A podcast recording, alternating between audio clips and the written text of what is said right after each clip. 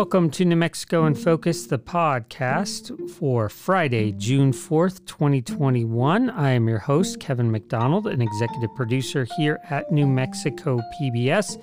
In this episode, we bring you conversations from this week's Line Opinion panel, and that includes regulars Dan Foley, also, Merritt Allen of Vox Optima and Eric Griego, former state senator. And it all kicks off with one of the big news stories of the week, and that was the special election to replace Deb Haaland in Congress. That is the first congressional district here in Albuquerque, which has been vacant since she was confirmed as the new U.S. Secretary of the Interior. It was a whirlwind election uh, that happened in, in record time. It's only really happened one other time here in the state that was also in the first congressional district. And uh, again, the major party candidates were Democrat Melanie Stansbury, Republican Mark Moores. There was also Chris Manning running as the Libertarian, Aubrey Dunn as a write in, and uh, turnout was around 30%, I believe, overall by final count.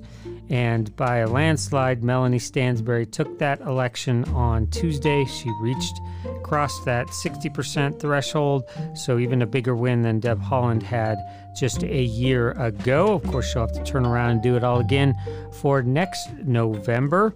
But it was interesting to see the reaction, uh, and especially from the Republican side of the aisle. All of a sudden, there were allegations, accusations thrown out there in effect that Mark Moores was a rhino, Republican in name only. Uh, he has a strong conservative background.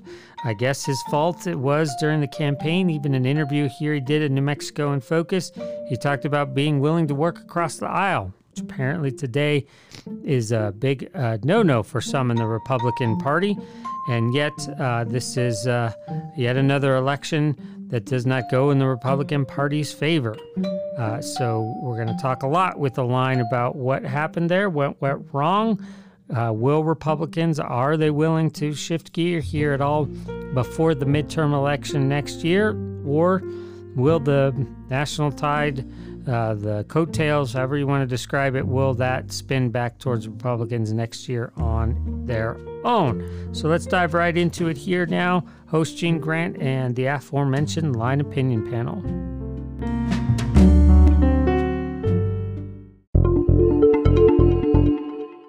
An open congressional seat, a polarized electorate, a new president, and a razor thin margin in both houses of government.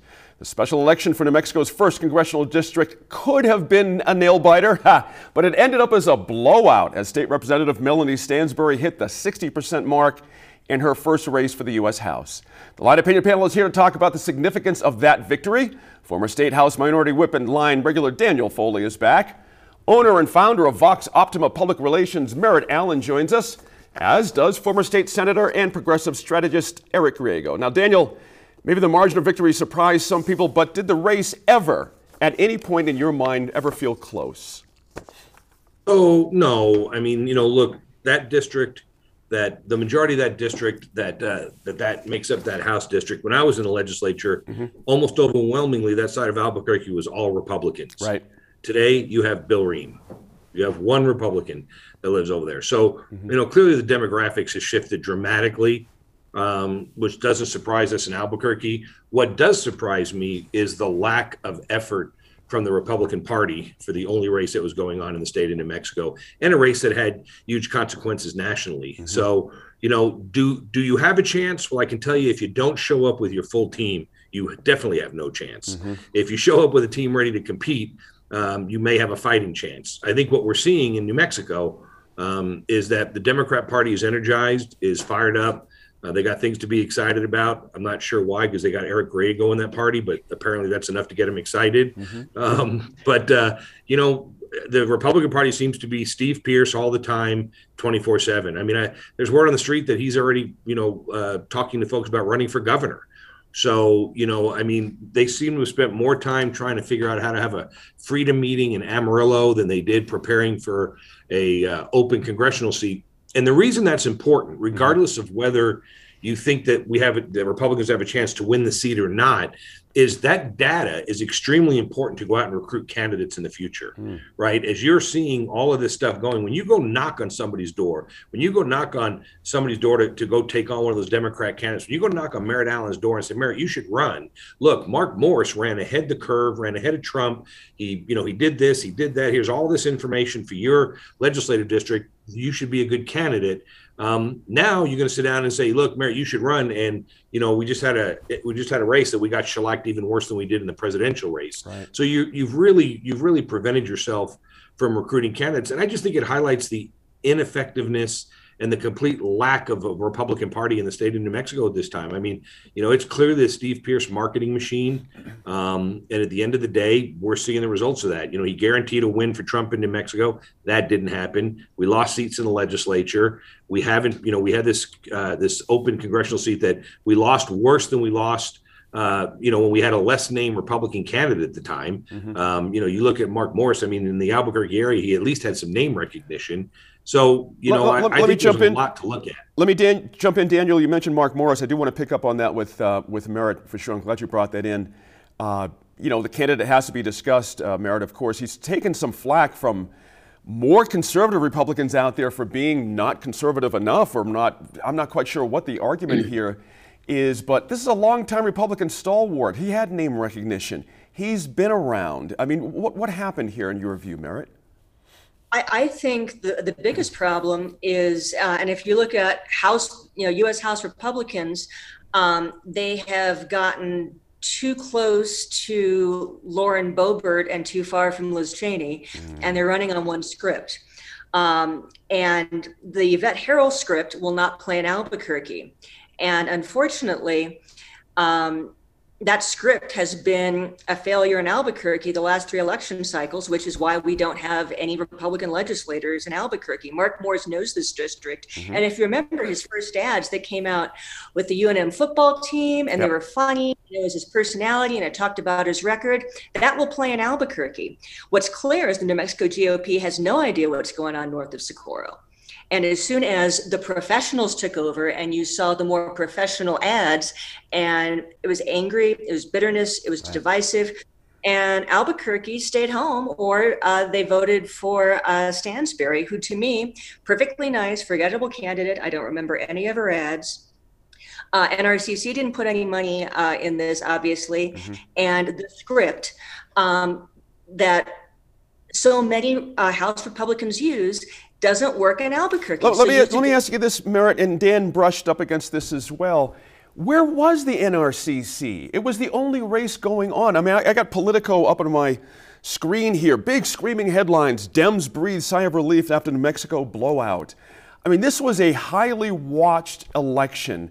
And it seems like the folks at the national level couldn't have cared less for the Republican side of it. Am I, am I wrong here? look at the fundraising, no. Um, uh, more than two to one, or yeah, more than two to one, 1.3 million to what, 595? Right. 505,000? Yeah.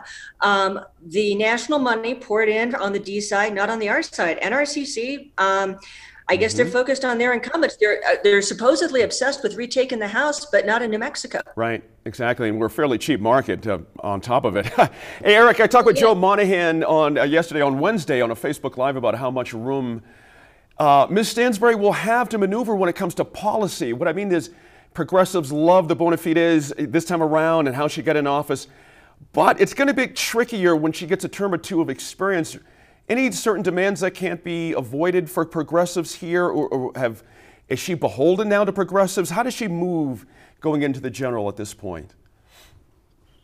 I mean, I think she has a pretty solid record of, uh, you know, she has a good, solid progressive record on, you know, she's a climate change expert, which she's dedicated a career to. Mm-hmm. Um, on most issues, paid sick leave, um, minimum wage, you know, the kind of the bread and butter progressive issues. She's been great, but she also, I think, made some overtures during the campaign to, you know, working across the aisle and um, certainly was focusing on things like infrastructure that were, you know, much more sort of middle of the road issues, I think, right? That aren't, you know, can't strictly say they're progressive issues.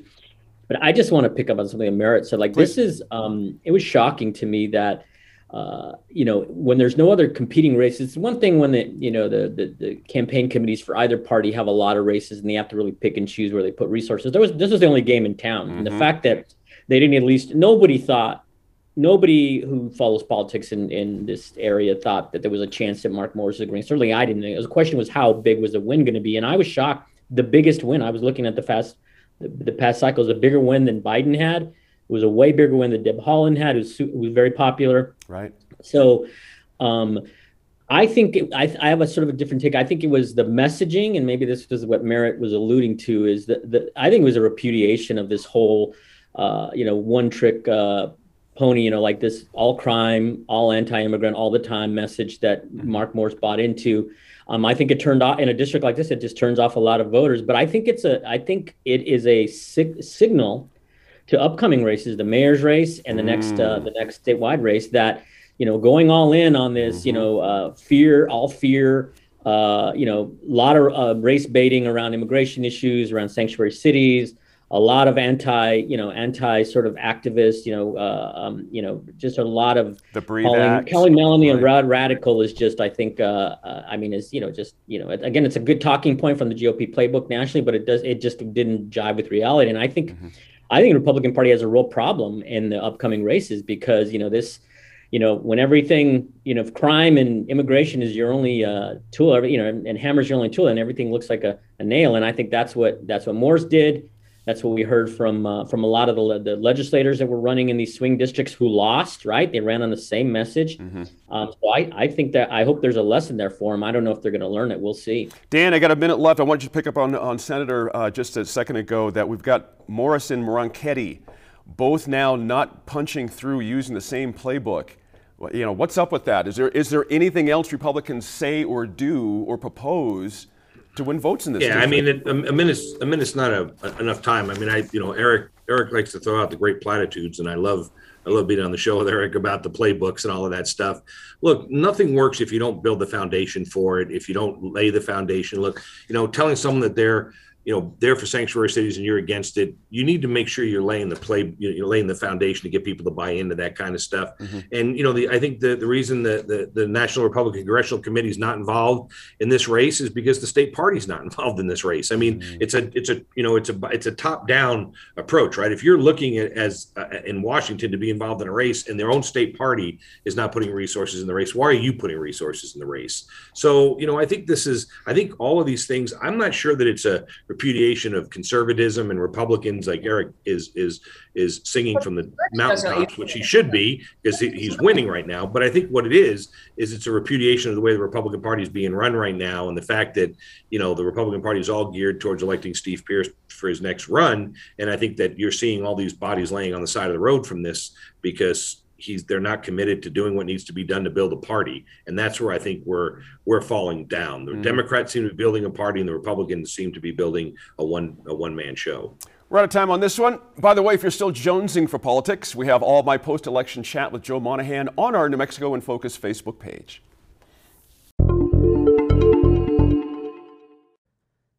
Again, there's tons to talk about coming out of that special election and want to bring you a Facebook Live that our host Gene Grant did earlier this week with political blogger Joe Monahan, also sort of breaking down the outcomes of the race and uh, what uh, is next for some of these candidates and the, the congressional district as a whole.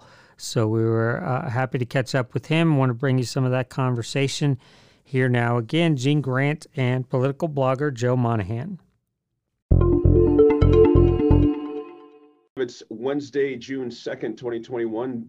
Day I mentioned the date. It's the day after the first. We just had an election to replace Deb Haaland in CD1. And as you probably heard, Melanie Stansbury has won fairly comfortably, uh, as expected, I should say. So we're joined today by Joe Monahan, longtime political watcher and blogger and go to voice on all New Mexico politics, as they say.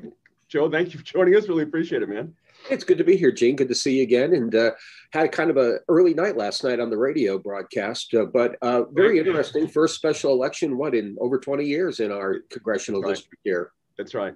Hey, first things first. Um, there was some worry out there that uh, turnout was going to be an issue. It looks like it's settled in right at about 30%. Were you surprised? Are you pleased? Or what's your sense of that 30 I think it was a good turnout. I mean, that's about 40% of what we did in the presidential election. So that that's about along with historical trends, if you can call them historic. we've only had a couple of these, but we right. pushed over to 29%, moving on 30. That was a lot better than we actually thought. A lot of us thought maybe 115,000. We got over 130. So a pretty good turnout. And I think the Democrats really spent a lot of money boosting that turnout, obviously, because of this huge margin that we saw last night that Stansbury got. It was off the charts. And I think that was a result of that turnout boost and the money she had to do it. That's right. You know, we had Mark Morris in our studio, of course, for an interview uh, along with Ms. Stansbury. And, you know, I, when I was talking to him outside afterwards, he, he was really, really, really hoping for low turnout as a, as a way to get there. But it had to be about something else, though, too, Joe, didn't it? It, it, just wasn't about amount of people coming. You got you to have a story to tell. Who, and it looks like Ms. Stansbury's story was better at this point. Well, the district has leaned uh, Democrat, and it's not even leaning Democrat; it's solid Democrat. I mean, we right. haven't had a Republican win the seat since 2006. So the expectations by most analysts and pundits and uh, all of us who watch this stuff was that Moores would lose, but could he make a race of it and right. send a message that the district or there's some unhappiness with the progressive trend of the district? And none of that happened. So his all crime all the time pitch fell flat uh, on an election that was dominated by uh, progressive Anglo voters and college educated voters up in the Northeast Heights, which mm-hmm. used to be reliably red, but those people have turned uh, blue over the last 10 years, and it's been cemented by the uh, distrust of the Trump presidency and the serious branding hit that the Republicans have taken. And we saw that again play out last night. As far as its importance, I just think that, as Greg Payne, one of our analysts, said, it reaffirms the blue status of this congressional des- district. As far as sending any national message, reading the national media today, it was kind of like, well, we really don't know what it means, if it means anything. I'd have to agree with that. It was interesting from afar. Uh, that's for sure. Let's talk about Ms. Stansbury, the now uh, elected, you know, she'll be confirmed, of course, in a little bit and be the congresswoman for the district. Interesting, you just noted that she came from a district that used to be reliably red, and she actually flipped that thing. Eh, you know, interesting looking back on it. Maybe we should have known something was up for her, you know, back when. You mean her you House know? district? Yeah. That's I mean, right. he had served what six, seven terms, Jimmy Hall, the Republican, and she flipped that. And little did we know that she would be the Congresswoman elect today. But talk about getting on the fast track of politics.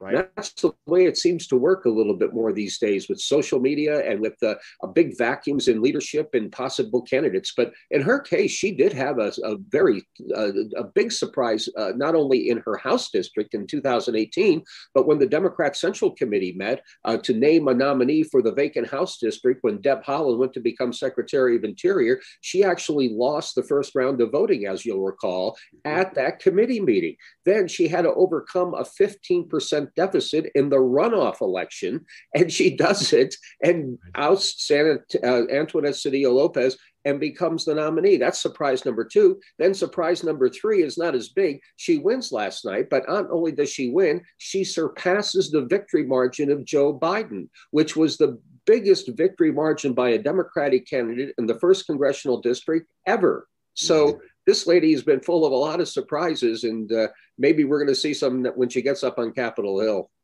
Interesting points there. I got to, I got to wonder, Joe. I got a question for you. It, it, with the margin of victory being so convincing, and she doing such a good job on the campaign show, she turned out to be a pretty good campaigner as well. Has she officially quelled all the remaining angst that might have still been churning inside Central Committee about how this all went down? And uh, I, I want to be very respectful to Ms. Stansbury when I say this but there was an opportunity here to have a woman of color, uh, a person of color, but particularly a woman of color, in a very safe seat that could have been a career seat if they wanted it. And these things don't come up very often. Um, but the voters have spoken, and that was a big margin. Has she put all that to bed with that 60% plus win last night? It's hard to say she hasn't, at least momentarily. There are these fissures and these uh, dis- and some discontent in the progressive community over what happened at that Democratic uh, Central Committee meeting. But short term, I think you know she's obviously had a great victory. Is going to have the win at her back the long-term problem for the Democrats, if you look at the election returns last night, Gene, mm-hmm. is the lack of Hispanic participation in a party that is heavily in, on his in, in Hispanics, heavily registered Hispanics. Sisto Abeyta, one of our Democratic analysts, they have the data, said that maybe 13 or 14 percent of the electorate was Hispanic. I was kind of shocked by that, wow. and I'll double check that. But I think you know these guys know what they're talking about. Sure. That was a big Anglo progressive community that put Stansbury in. Longer term, the Democrats have to work on getting these Hispanic voters back into the polls, back voting, or else the Republicans may uh, pull a few things uh, out of their hat and start attracting those Hispanic voters, signs of which we saw in the national election in 2020, not so much here. So that's how I see it, Gene. Short term, intermediate, I think it's kumbaya. Everybody's happy. Uh, she had a huge victory. But longer term, there are issues uh, for the party to confront. Well said there. Very well said. Let's go to the Republicans real quick. Um, Mark Morris as a candidate is now sort of day after getting banged on by other Republicans. uh, it's, it's really kind of indicative of what ha- what happened there. I mean, again, let's take us back to how Mr. Morris got chosen in the first place, and then we've got to talk about some things coming up in the well, general election as well a good question because people ask that. I mean, where did how did this all come about? He's not very well known either. I mean, Melody wasn't very well known, and uh, he was he kind of parachuted into the Republican Central Committee nominating right. uh, session, or was parachuted in, if you will, by the party establishment because radio talk show host uh, Eddie Aragon, a hardcore Trump supporter and a real rabble rouser, was about to get that nomination. He had earlier challenged uh, Steve Pearce for the chairmanship, but that Trump wing was exceptionally active, and the establishment didn't like that. And so mm-hmm. Moores stepped up and got the nomination, largely in part because of that. It was April 1st or so, and he found himself having to put together a major congressional campaign in a district that is not friendly to Republicans in a short period of time. But mm-hmm. that's how it came down. And of course, he was a state senator or is a state senator, the mm-hmm. only Republican state senator left in Bernalillo County. Right. Good point there. Any bounds from Aubrey Dunn and uh, the Libertarian candidate as well? It, it, I think they both added up to what, 4% uh, combined? Am I, do I have that right? I don't know about you, but I was surprised by Aubrey Dunn's really weak showing. I thought yeah. just the name ID alone, didn't you? Would be a get, get him up to five or 6 mm-hmm. And it didn't. I was happen. a little shocked. No, he even did as well. A, even as a default vote. You know what I mean? Something I thought would just fall his way, and it didn't. Yeah. I think that I think that what showed us, Gene, is the energy was all with the progressive Democrats. They were involved in this election. They didn't haven't had much fallout and enthusiasm since the November election, mm-hmm. but the enthusiasm enthusiasm and the division in the Republican Party was on full display. The Trump wing did not be, come behind Mark Morris. Uh, the Republicans were not voting early. Then they had their shot election day. They popped it a little, but not much. And I think the you know these people know the race was not going to be won. The national Republicans never came with the millions of dollars right. that these things, fortunately or unfortunately, take these days. Mm-hmm. And that was the tell for those of us here watching on the ground that this was not going to be in play. It was just an inevitable uh, outcome, and that hurt the Republicans in getting their vote out. If you ask me, is was there any good news for the Republicans last night at all? Mm-hmm. I would peel the onion a little bit with Eugene and say, in Valencia County, uh, the small amount of votes there, the thousand or so votes there, did go for the Republican candidate, and Torrance County, uh, the rural county, stayed reliably red. So the trend lines, at least for the base Republican vote, uh, were still intact. But boy, Bernalillo County, what a what a baby blue that is for the D's. Yeah, it, the numbers just are, are going to be so difficult. Even though, as we know, this district encompasses parts of four other counties yeah. uh, in the surrounding areas. Just it's just you know the math is difficult. But a race must be run in the general coming up as well for Ms. Stansbury. But I want to stay with Republicans here for just a quick sec. You know, I, I just figuring out the candidate is one thing, Joe figuring out your money things another thing as well. Can all these things come together where, with where Republicans are currently to be able to make a good go here in the general coming up against Miss Stansbury?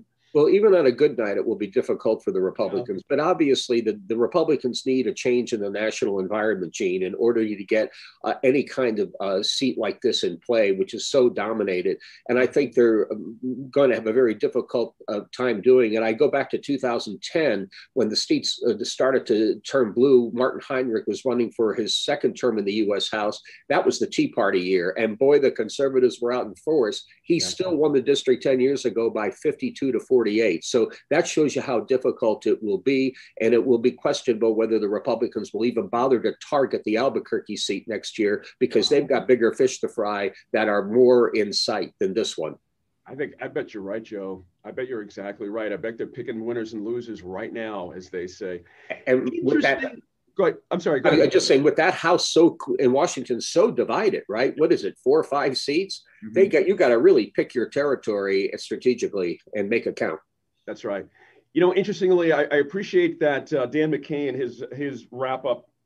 Maybe it wasn't Dan. Somebody at the Journal in their wrap up mentioned that this seat has been a hella springboard for political careers. The last few people, of course, our sitting governor, our sitting senior senator, our sit. You know what I mean? This CD1 seat can really mean something. Is it your sense that Ms. Stansbury has plans? Is she in this for the long haul? Is she a politico, as they say?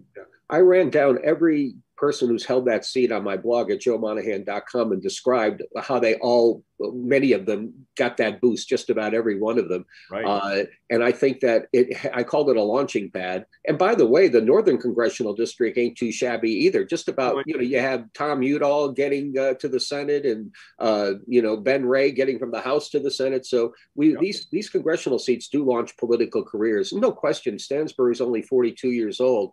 Mm-hmm. Uh, she's an ambitious person. I think she is kind of a hill rat, though. She worked for the Obama administration in the White House. Uh, she's a land and water consultant, kind of nerdy on policy. I think she'll do well in the U.S. House because of that uh, proclivity of, of issue and wonkishness, if you will. Mm-hmm. But, you know, politics always beckons. And now she's a statewide player. This congressional seat is in the big media market. And if history is any guide, we don't know what it will be, but down the road, you might see her name for a higher office uh, sooner than you think. Mm-hmm. Any any sense, Joe, of um, where she could potentially stumble. And what I mean by that is her bona fides for the progressive wing are pretty solid. But the progressive wing can be a little squirrely when they feel like their needs are not being met. You know what I mean? They can make trouble for their own often. Is she a bit trapped by how she came into office here? Because let's get real here CD1 is a complicated district. There's lots of veterans here, there's lots of older folks here, current military, you know, the base, all that kind of thing. I, am just curious where she might, you know, you, you dance with who brung you, but once you're there, you got to kind of make another couple of moves. You know what I'm saying? It is a complicated moving parts district. And I do think she made one error in the campaign that illustrates exactly what your question implies. And that was when she came out early for the Breathe Act, which was a controversial proposal no one had heard much about, but it was a, a, darling of the progressives. And the conservatives just went, they flipped out that she was supporting this, which they claimed would defund the police, ICE, and all other kinds of bad things, according to them. She did that in part, I believe, because of the threat of Anto- Antoinette Sedillo Lopez for the uh, nomination. And that's how that played out. And I think she moved too far left on that. Then during the general election against Moores, or the special election, if you will, she started to clarify her support for the Breathe Act, bringing into elements what you're talking about the veterans, the bases, Hispanic uh, uh, working class people. Hey, let's be careful here. And I don't think, based on that, you're going to see her hanging out with AOC or some of the other squad like Deb Haaland did. Deb Haaland had free reign. Melanie Stansbury has a more complicated wire to walk. And I think we will see her come back to some of the traditional uh, areas of this district, like defending the funding for the military bases, although she didn't mention them at all during the campaign, which is another big change in this district. How can you not mention the biggest federal elephant in the room? But that's the way ideology, ideologically it's changed. So yeah, I think you, I think she uh, has a challenge ahead of her. But you know, she's handled them well so far. Yeah, exactly right. Hey, Joe, I want to thank you very much. This has been really insightful. I think these things uh, stand the test of time, these sort of day after looks at these things. And we hope to have you back on one of these as the uh, general gets a little bit closer. Plus, we've got all kinds of issues, you know, in our state legislature. I know. You know coming up too. I'd love to talk to you about. So yeah, and the mayor's race. That, well, there you go. Exactly. Oh well, my Lord. You know, I guess I'd ask you uh, before we before we leave. I have a question for you. I thought last night that uh, the the falling flat of the crime issue by Moores was interesting, and I wondered, will that play any? Does that single trouble for Manny Gonzales, or is that a whole different deal that mayor people want to hear more about the crime? That's a good question. I love that. yeah, I, have been thinking know. about that a little, right? I've been thinking about it a little bit. I think Mr. Gonzales is on good ground on that. That Mr. Morris couldn't establish. Yeah. Uh, you know, interestingly, I, will answer it this way. I thought Mr. Morris, I thought Mark's uh, point the day after that it has to be about local issues to win was loaded with irony because he was talking about lots of national issues like the border wall. Do you know what I mean? Uh, lots of things that weren't necessarily CD1 issues. And I think what's going to happen is, you know, people are going to have to really start to hyper focus on this district. And, and it, like you said, it's ever evolving, it's ever changing. Uh, we've got a new reality with who's not moving here, as you reported in that census report mm. and, and who is moving here, folks over 65 we're going to have their own political demands, their own, you know, way of seeing things. Where you know, pol- elected folk here are in for a huge challenge over the next decade or so well, to manage all this. We'll be watching you to hear yeah. some of the ongoing commentary about it all. Next up for the line opinion panel uh, is another big story from the week and really the last 14 months COVID 19.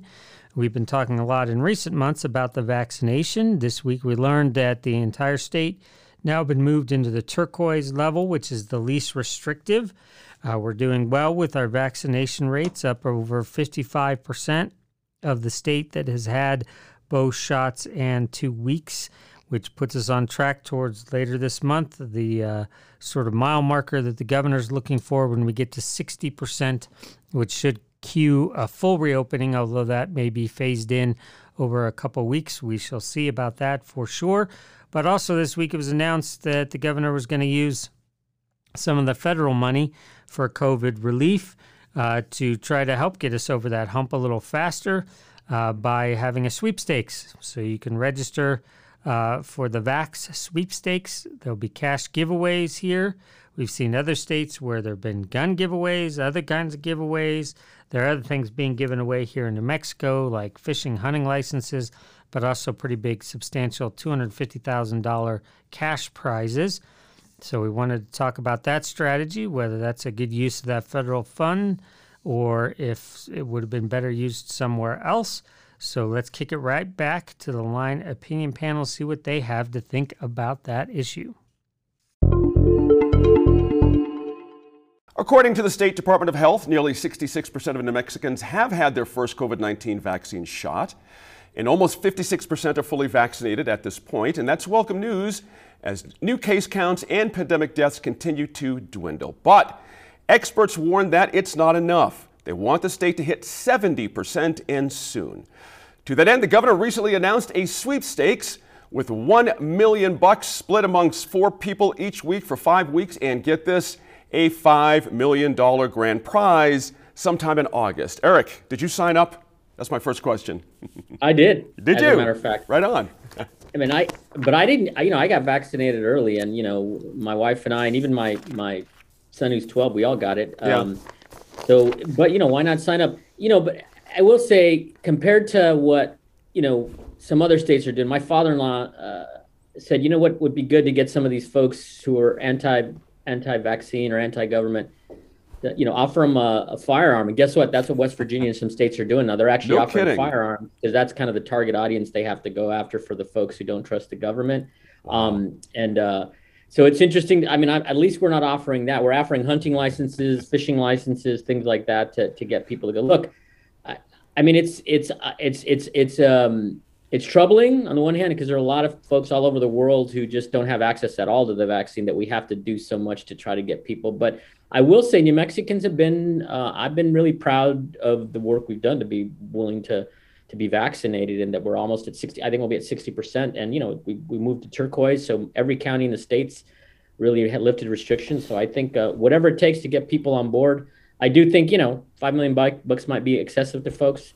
Um, I've never won a lottery in my life, so I'm not holding my breath. But um, mm-hmm. but you know, I I think anything we can do to get some of these folks who just for whatever reason don't buy the science, don't trust uh, the health department, you know, um, to to get off the dime. If it if you know, as my friend Dan would say, using market based solutions um, to to to get people to do things, maybe it works in this case, right? That's well put. I like that, Merritt. You know, seriously, I, I got to ask you what, do you, what do you make of this tactic? I mean, Cali, California had this enormous pool. They did sort of the same thing, a million and a half. They had like a $115 million pool to pull from. But we're talking about federal money. We're talking folks who paid into this, old ladies in Iowa, New Hampshire, Florida. I mean, is this just free money to hand around? What do you make of this? I mean, I, I know like it's not even cool for Republicans to be, uh, you know, fiscally conservative anymore, but is it possible that maybe there's just too much federal money in the state at this point where mm. like we don't know what to do with it. So it's like, hey, let's have a sweepstakes. Come on. This is ridiculous. And of course, like, don't even consult the legislature because that would be crazy.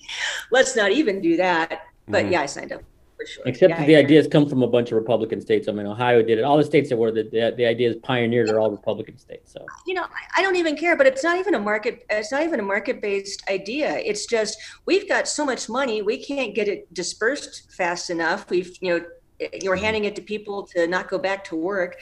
We can't even allocate it fast enough. So we're, it's just it's it's kind of it's kind of mind-boggling and boggling and we're doing okay with our vaccine rates. I mean i guess it's better than setting it on fire but this is uh, we're as a nation we're going to be in inflation for the next 15 years um, as and we're going into an infrastructure plan. I just i don't even want to get started. I'm really pleased with our vaccination rates um, I'm really pleased that despite rates going up, we're, uh, and I guess we're just throwing out the science and we're all in turquoise now.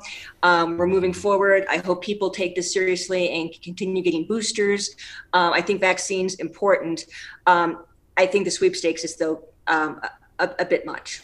I got to tell you. Go, go ahead, Dan. Go ahead. Gene, I was going to say the one thing I'm appalled at from that I've heard all day today uh, that just shocks me, and I'm, I'm just absolutely, it just tears at my inner fiber is when Eric Griego says he's never won a lottery. I've met Eric's wife, and that man did win a lottery. He won a big lottery. So I'm going to make sure she watches. For him to go out and say he's never won a lottery, Eric, you won the biggest lottery of all. But I'm just telling you. Nicely done, nicely done. I'll make sure yeah, my wife watches it. That's She's right. gonna watch it, but she never watches it. But I'll say you got a shout out on the on the on the on the on the line from Dan, so she definitely tune in. I, I, do have a question for Dan, for you, Daniel. Though you know, state Senate Republicans, of course, were pouncing all over this, saying the governor, I'm going to quote here, usurped legislative authority to rehabilitate her image, end quote, when she took all that federal dough.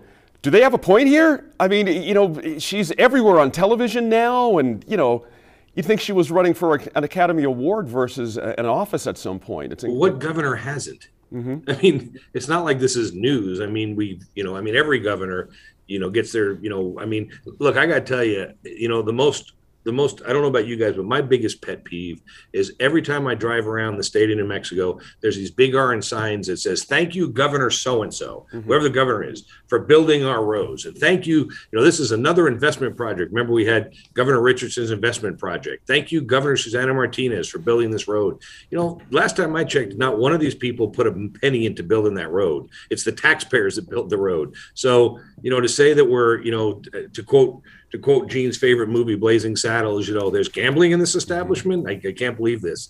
Yeah, I mean, you know, you know, I, the governor, you know, the governor, the budget the governor gets is is pretty tight but there's also a decent amount of discretionary money. And for years, from what I, if I remember correctly, decent, defer, decent amount. We're talking about a ton of money here, man. a well, lot of let money. Let me finish, Gene. Let me okay, finish. Go ahead. Their discretionary portion also comes from any money that's incurred from the feds outside of the appropriations process. Uh, so there's a lot of that that's not incurred in the budget. That the governor's office actually does have a lot of the the, the opportunity to spend on things they need. They just you know, in the past, you didn't see the windfall of money coming in that you're seeing now. So uh, you may see some legislative action taken to tighten up that that kind of ability that says, "Hey, listen, here's the budget," because it takes into account all the federal dollars and anything extra. You kind of can do what you want. You know, that was kind of pennies pennies from heaven in the past, but now it seems to be truckloads of money that are coming. That's in. right. Well, that's going to be uh, discussed a lot as we go along. Eric, I got I got to follow up on something Dan actually mentioned that you know there's a tendency that we tend to think those who aren't getting vaccinated at this point are doing so on purpose, meaning a, some a political statement. You know, is there a segment? You know, I'm not sure if that's right or wrong, but is there a segment of the population that either doesn't want to bother, doesn't trust vaccines, regardless of the politics? And how does it, a lottery overturn all of that previous thinking. That's the part that's so confusing to me. Is this the way to do I, it? Well, there there seem to be these groups, you know, the the the, the folks that just philosophically, ideologically, they're not going to do it. Mm-hmm. The, the, then there's, you know, we we have friends like this, you know, uh, right. uh, who say like, I'm going to wait, I'm still not convinced yet, or and then there's folks who just honestly don't have access. I think we're we're doing a good job of trying to get anybody who wants it, you know, even though there's some rural areas where we really have to do a better job and tribal mm-hmm. communities, so on but there's a there's a group of folks you know and they're they're not they're not super political they're just like there's still this sort of reticence about it and so i think some of them might be moved by this i mean i think it's i'd rather see the money going into some other things too but like at this point like uh i think that the thinking is uh you know the the self promotion aside i think the thinking is we've got to get to a rate where we can sort of get back to normal mm-hmm. and and um and you see you're seeing governors all over the country republicans and democrats saying like whatever we can do you know i i can think of a lot of better ways to spend five million dollars frankly but you know if if it's working in ohio and it's working in west virginia and it's working in some other states and it seems to be getting people off the dime mm-hmm. then you know um, i think that's that's you know certainly people are trying it so um you know like what are you going to do as, there you go. We'll see how that plays out. That'll do it for this go round. Though we'll be watching when the state starts announcing the winners.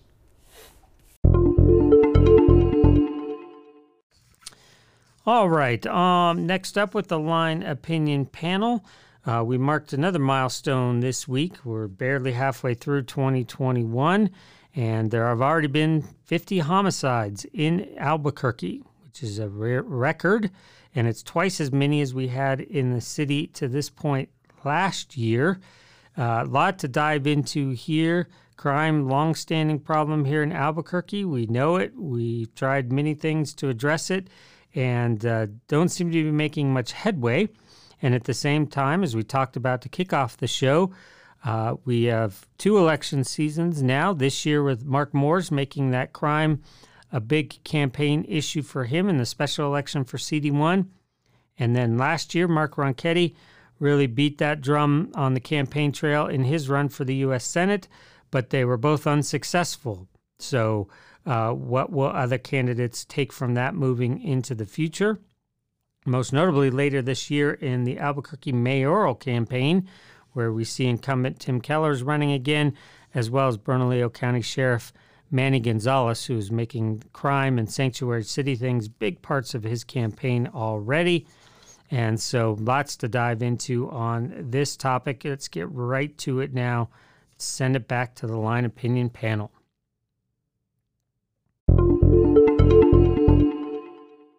Twenty twenty one is already a record year for murders in Albuquerque, and we're not even halfway through. This past weekend, there were two killings in less than 12 hours and the second death brought the total so far to 50. That's twice as many murders as we had at this point last year. Now, Albuquerque's police chief says many cities are seeing similar rise in violent crime this year, including Portland, where a new study by the Major Cities Chief Association found the homicide rate had jumped by more than 1,100% this year. That study found our homicide rate up 75%.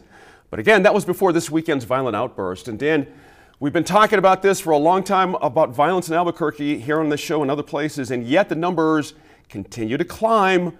What are we missing as a city? What's, what's your take on this? Yeah, I just, I mean, there's, we don't have enough time to have that conversation, Gene. It's, I hear you. I mean, it's it, it's a problem. I mean, we have an unbelievable problem with, you know, getting mental health services to people in this state. Uh, they all seem to get dumped in Albuquerque, mm-hmm. and this is the place it comes. You know, when folks get released from incarceration, this seems to be a, a key place to drop them off with no real, you know, opportunities and hopes to go forward. Mm-hmm. Um, it's just, you know, and all of this, and, you know, we're unveiling a task force to go after drag racers in the streets, right? I mean, you know, look, I, I you know, drag racing in the streets is a bad deal, but you know, we've got to we've got to get serious. Let me let me ask you let me ask you this. Let me ask you this, Dan. You know, the violence intervention program spokesperson, you particularly want your, your opinion here, says less than 0.1 percent of the population is behind the majority of the violent crimes here in Albuquerque. Wouldn't that say this would be easier to get your arms around if you know who these people are, down to less than one percent? You know. Yeah, I mean, I, I mean, it depends on. It, you know, I don't know where they got their statistics, so it depends on you know what the answer is to that right? If you're going to say it's all one ethnic group or it's all one gender or it's all i mean it becomes a really difficult situation to to to address that. But we've seen the continued failed policies in albuquerque right? We looked at what they did with the you know with the minis right? They were going to shut down the one gas station and let them sell them three blocks away. Mm-hmm. we just we seem to have a very reactive response to crime in the city mm-hmm. and not a very proactive response. And and and i'm not saying this to be you know a platitude. I, I, think if anything can bring people together across party lines it's realizing that there's a crime problem we have to have a, a, we have to have a significant conversation that includes not only incarceration but rehabilitation gotcha. i mean the answer can't be lock everybody up the answer's got to be how do you find out how do you get the real bad guys off the streets right. and how do you get the non-bad guys back to being productive members of society mm-hmm. and it seems it's always an either or conversation not only in new mexico but across the country we're either all about locking people up or all about letting people out and we've got to get off that that that that mark. I hear that. Eric, you know, some people are that defund the police and other efforts are actually hampering police efforts out there. Is this a Trojan horse? Is this just, or red herring, probably a better uh, way to say it? You know, what's the true feeling out there with this kind of thing? I, you know, I think it's, again, that's a convenient sort of uh, talking point from folks who want to kind of exploit that as a political message. Mm-hmm. The research on this is actually pretty well known. You know, the one of the biggest predictors is uh, of homicide rates, which is what we started out talking about, is how many guns you have in your community, right? How liberal your gun policy is, not the opposite. So, um, so some of the folks on the right who really are, including Sheriff Gonzales, who's been a, a big, you know, know, First Amendment city or Second Amendment city, uh, uh, you know, we're gonna we're gonna protect everybody's mm-hmm. rights to own gun guns. And even if you listen to some folks in law enforcement, um, you know the fact that we've had so many law enforcement has so much problems assuming everybody's armed. And so you have more guns you have more police get shot you have more uh, people shooting each other and killing each other you have higher higher uh, lethal domestic violence rates. So so we we like to talk about good guys and bad guys or bad hombres and all this. That the truth is the very folks who were talking about being tough on crime are i think largely responsible for the for the proliferation of guns in this community and across the country.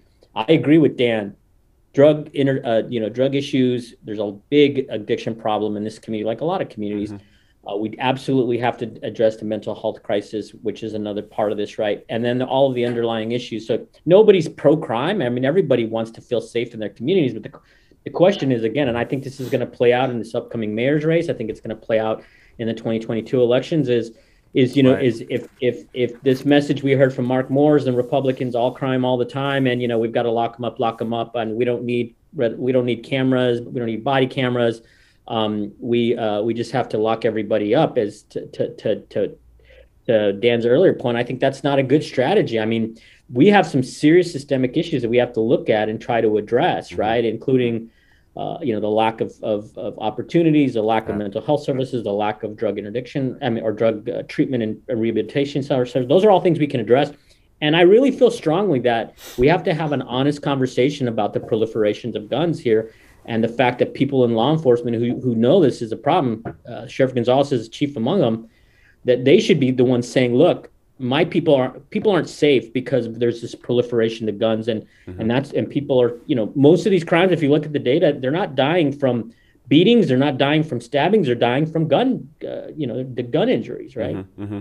that's a good point there you know Merritt and mental health issues has come up from both these fellows already and resources have been a big issue for a long time here in new mexico you know there's going to be more crucial coming out of the 14 months of isolation, I should add, from COVID 19. Are we ready to deal with all of this? When you look at the landscape of what the city's going to do, the county's looking to do, this new violence intervention program that was referenced a second ago, is it a little bit under? Are we in the sweet spot here in making progress? What's, what's your overall take on it? Well, you know, first of all, the statistic is, you know, some some cities their uh, homicide rates gone up you know 1100 percent ours has only gone up 75 well our homicide rate was already high so. Thank you. The thing that no one has addressed uh, across administration different administrations doj reforms no one's really tried to fix the culture of law enforcement here. Hmm. if you look at um, the, the hostility to the doj reforms uh, the millions of dollars we're spending on it and uh, still very little being done. The opportunity to bring in a fresh approach from a different city that has done much to uh, resolve its violent crime issues. Um, and instead, we hired within our own. If you look at um, the systemic issues of prosecuting uh, violent crime in the mm-hmm. DA office, whether mm-hmm. it was Brandenburg or Torres, um, we have um, a cultural problem with managing crime, and no one um, seems willing to address that head on. We mm. keep doing the same thing with the same people and the same management. Mm-hmm. And until we really take that on, and that is uh, the mayor, that is the police union, that is the chief of police, that is embracing the DOJ reform, that is competent um, prosecution, that is police officers showing up to hearings to avoid dismissal of charges, that's huge. Mm-hmm. Um, and I, I, think what we just saw in the the uh, Raver murder uh, acquittal, um, when we can't prosecute uh, adequately or competently, but we still, th- you know, we have a DA who still thinks he can run for AG. We've got a problem, yeah. and I, I, think it's it, and adding to proliferation uh, of weapons, poverty, a poor education system, dropouts, unemployment. All of this adds up to uh, where we are at uh, a tipping point of uh, an, uh, an intolerable homicide rate in Albuquerque. And we've been talking about it for years on this show, but yep. no one in the city seems to really address the problem. It's a frightening rate compared to where we were last year. It's unbelievable. We're out of time, unfortunately. This is one of those ongoing topics we'll revisit before long. Thanks to all our panelists. A few final thoughts in a moment.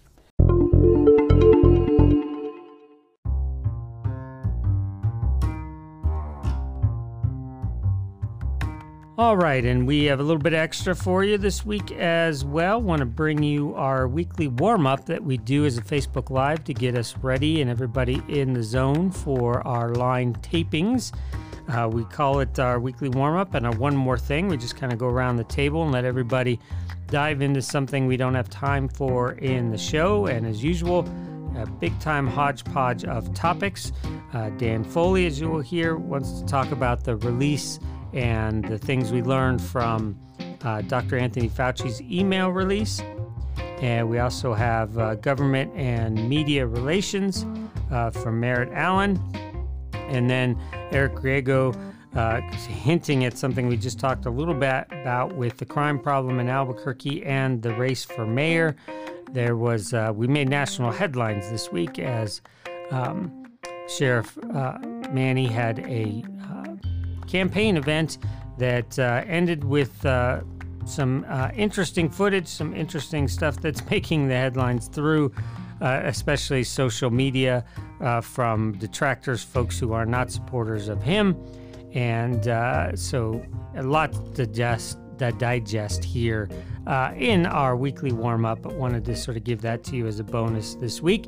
Also, want to make you aware I have another episode coming out on Monday with more from last week's show. Uh, namely, we sat down with uh, Dean Hanson, who is the photo editor for the Albuquerque Journal, but he called it a career uh, last week.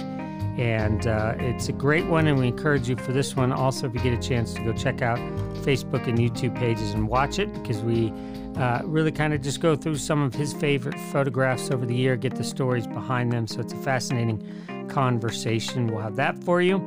Also, Home for Life, it's a new program uh, that the Albuquerque Economic Develop- Development Department is doing to try to bring people back to Albuquerque who may have left, bring people uh, who haven't lived here before to Albuquerque as well. Uh, really, uh, they are cornering or targeting several markets, uh, many in California, for instance, when we wanted to talk about that strategy, given that. Uh, it seems to be a shortage of houses here in Albuquerque right now, or if, even if you find a house, and you live here in New Mexico, you can expect to pay at least ticket price, if not quite a bit more. So we wanted to get behind the thought process there, given what the housing market here in Albuquerque is right now. So that's all coming for you uh, in our next episode. And we're already planning lots more for next week. We've got Our Land coming up next week, our environmental series. We're going to look at wildfires. It's been 10 years this year to the Las Conchas fire, one of the most devastating, biggest wildfires in state history. We're going to look into those issues. We're also going to take you to the farmers market as we come back to some normalcy out of COVID 19. So, lots of great things in store. As always, in between, keep up with us on Facebook, Instagram, YouTube, Twitter. You'll find us in all those places. Let us know what you think, what you're seeing, what you're hearing, what we should be covering, what you think about any of the topics the line covered this week. We'd love to hear from you. Hit us up in any of those places. And until next time, stay safe, stay healthy.